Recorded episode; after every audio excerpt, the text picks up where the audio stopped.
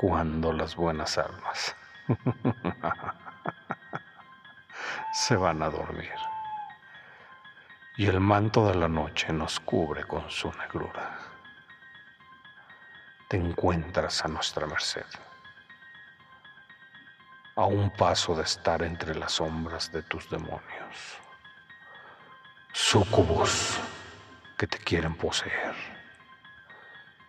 incubus que te llevarán a el lado oscuro de la luna, de la luna, de la luna.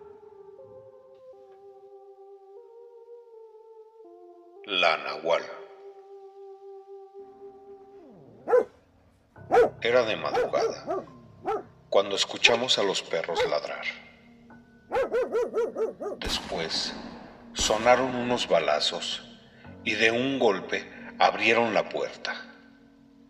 Mi padre tomó la escopeta y disparó varias veces. Cayeron un par de hombres. Luego una ráfaga lo alcanzó y murió al instante. Mi madre se encerró con nosotras en el baño. Nos pegamos a la pared para evitar las balas que atravesaban la puerta. Cuando lograron abrirla, mi madre los recibió con el machete. Al primero le cortó la garganta y al segundo se lo hundió en el vientre.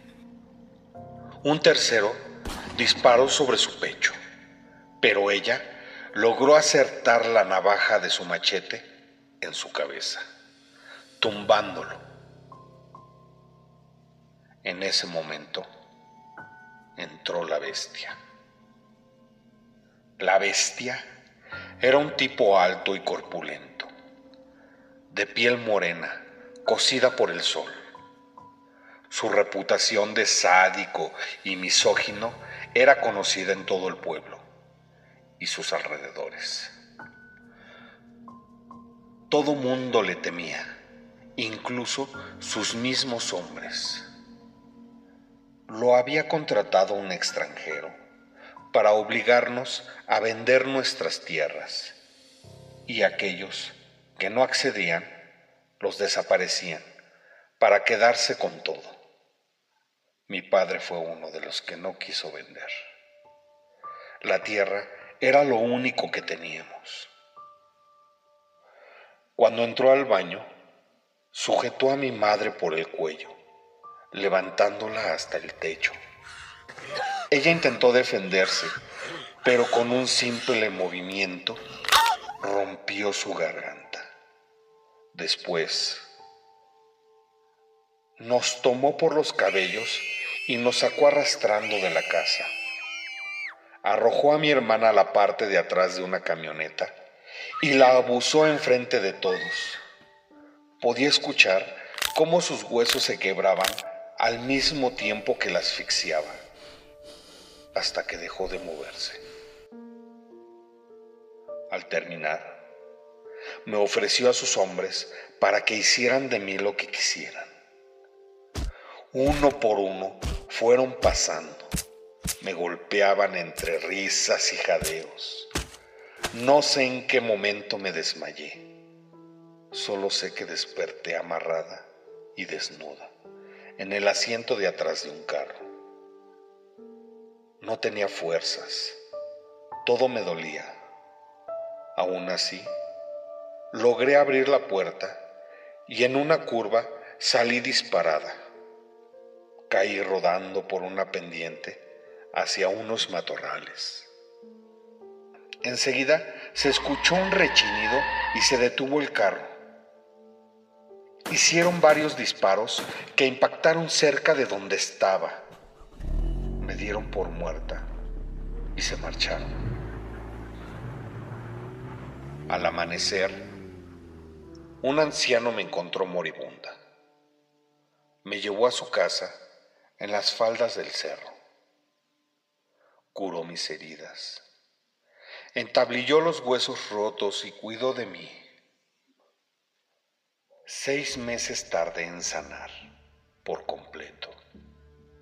Mientras lo hacía, solo pensaba en vengarme de la bestia y sus hombres. Durante el tiempo que pasé recuperándome, noté que venía gente de muy lejos para pedir consejos, amuletos, remedios o saber su futuro. El anciano era un chamán. Sabía mucho sobre medicina herbolaria, infusiones, brebajes y cosas sobrenaturales. Mi madre me había hablado de ellos. Decía que podían ver el alma de las personas, invocar espíritus, hablar o convertirse en animales, incluso hacer que lloviera. Una noche de luna llena, el chamán encendió una fogata y lanzó unas hierbas al fuego.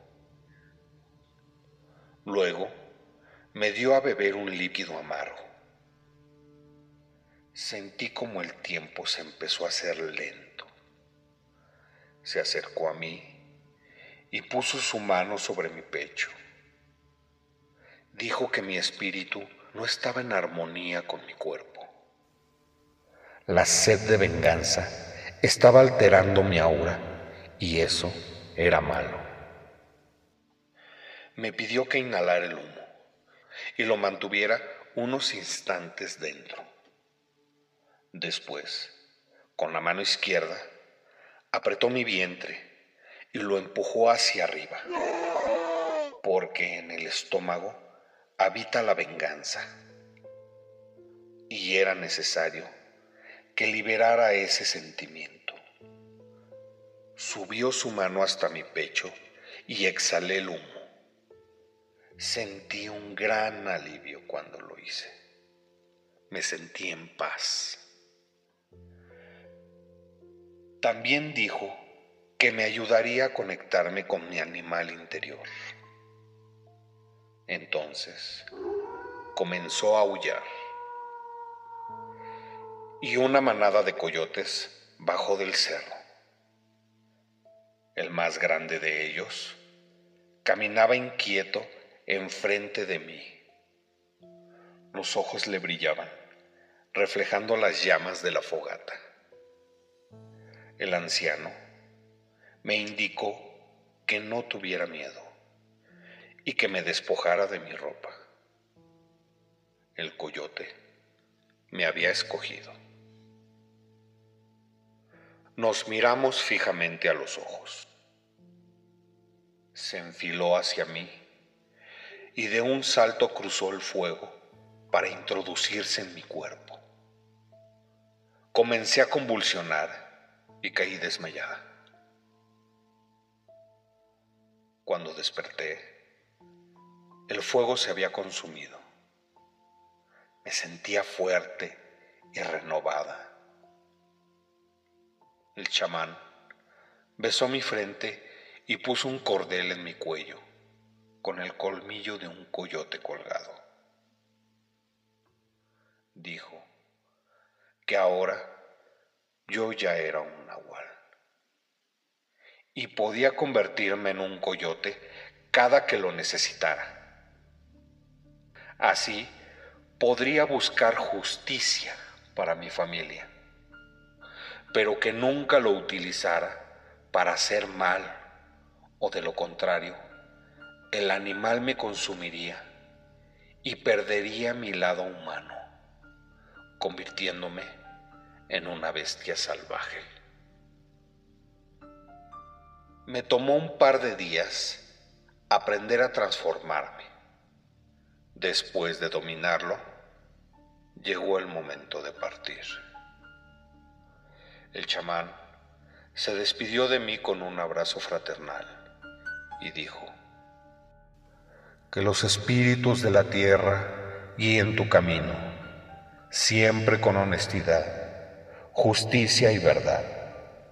Lanzó un puño de tierra al aire y luego desapareció. Como no podía regresar a casa, me dirigí a los límites del pueblo y pedí trabajo como mesera de uno de los bares. Ahí se juntaban asesinos, maleantes y malvivientes. Pasé cuatro meses preguntando y reuniendo información sobre la bestia y sus hombres. Supe que se reunían en un bar clandestino llamado Infierno. Fue fácil llegar a ellos. Bastaba con esperarlos afuera y pedir que me llevaran. Ninguno desperdiciaría un bocadillo gratis.